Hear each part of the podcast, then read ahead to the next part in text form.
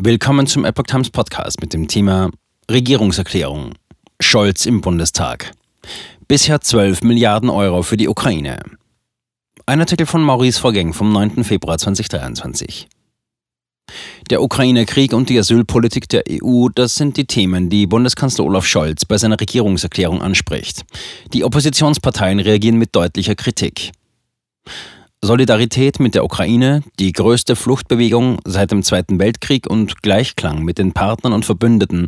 Olaf Scholz sprach in einer Regierungserklärung im Bundestag vor dem EU-Sondergipfel am 9. Februar vor allem das Thema Ukraine an. Weitere Sätze fielen zur Migrationspolitik und zur Wettbewerbsfähigkeit des Landes. Scholz verteidigt Panzerlieferungen. Zu Beginn seiner Rede ging Scholz aus aktuellem Anlass auf das verheerende Erdbeben in der Türkei und in Syrien ein. Die Bundesregierung habe den türkischen Behörden Hilfe zugesichert.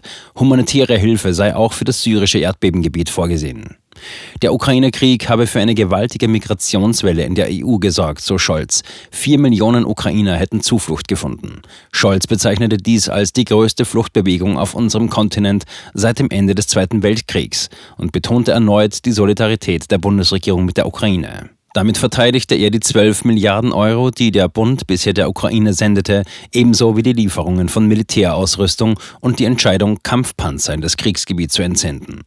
Die Sanktionen gegen Russland wolle die EU laut dem Bundeskanzler zum Jahrestag des Kriegsbeginns nochmals verschärfen. Dabei wolle die EU keine Entscheidung treffen, die die NATO zur Kriegspartei werden lassen könnte.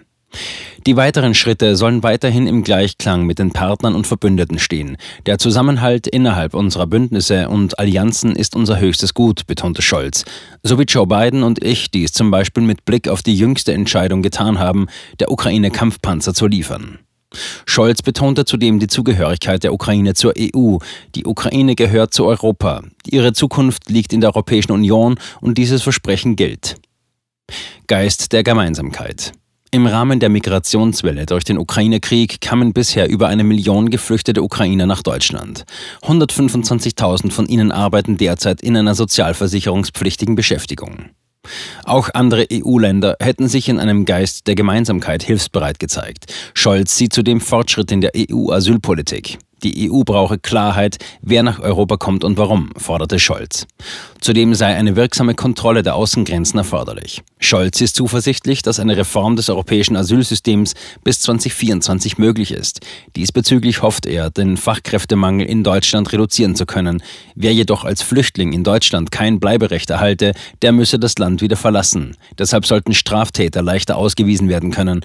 Auch habe der Bund die Abschiebehaft verlängert. Ein entsprechendes Abkommen sei in Arbeit. Kritik von der Opposition. Die Opposition im Bundestag warf Scholz nach seiner Regierungserklärung eine verfehlte Ukraine-Politik vor. Unionsfraktionschef Friedrich Merz kritisierte ein zu zögerliches Vorgehen des Kanzlers bei der Unterstützung der Ukraine. Ich möchte nur hoffen, dass wir nicht eines Tages aus der Rückschau sagen müssen, das war zu wenig und das war zu spät. Als Beispiel nannte er die geplante Lieferung von Kampfpanzern an die Ukraine. Die Fraktionschefinnen von AfD und Linksfraktion Alice Weidel, AfD und Amira Mohamed Ali, Linke, schlugen einen anderen Ton an als Merz. Beide warfen dem Kanzler vor, den Krieg in der Ukraine durch Waffenlieferungen eskalieren zu lassen. Ihr anfängliches Zögern ehrt sie, sagte Weidel an Scholz gerichtet. Am Ende haben sie sich aber doch von den Kriegstreibern diesseits und jenseits des Atlantiks nötigen lassen, Deutschland faktisch zur Kriegspartei zu machen. Deutschland sei nun eine Zielscheibe Russlands, warnte die AfD-Politikerin. Die von ihnen belächelte Sorge vor der Eskalation vom Krieg zum Atomkrieg ist real. Linken Fraktionschefin Amira Mohamed Ali warf dem Kanzler eine zu große Fokussierung auf Waffenlieferungen vor. Sie sagte, die Waffen müssen endlich schweigen. Entgegen aller Vernunft halten sie daran fest, dass Russland mit militärischen Mitteln besiegt werden soll. Beide malten zudem ein düsteres Bild von den wirtschaftlichen und sozialen Zuständen in Deutschland. Angesichts von Energieknappheit und Inflation drohe dem Mittelstand die Verarmung, sagte Weidel. Unter ihrer Regierung wird Deutschland vollends zum Gespött der Welt und wird in den Augen neutraler Beobachter einem Entwicklungsland immer ähnlicher. Die linken Politikerin Ali fügte hinzu, Eltern sparen am eigenen Essen, um überhaupt den Kindern etwas auf den Tisch bringen zu können. In Deutschland gäbe es inzwischen Millionen von Menschen, die dauerhaft in den Miesen leben.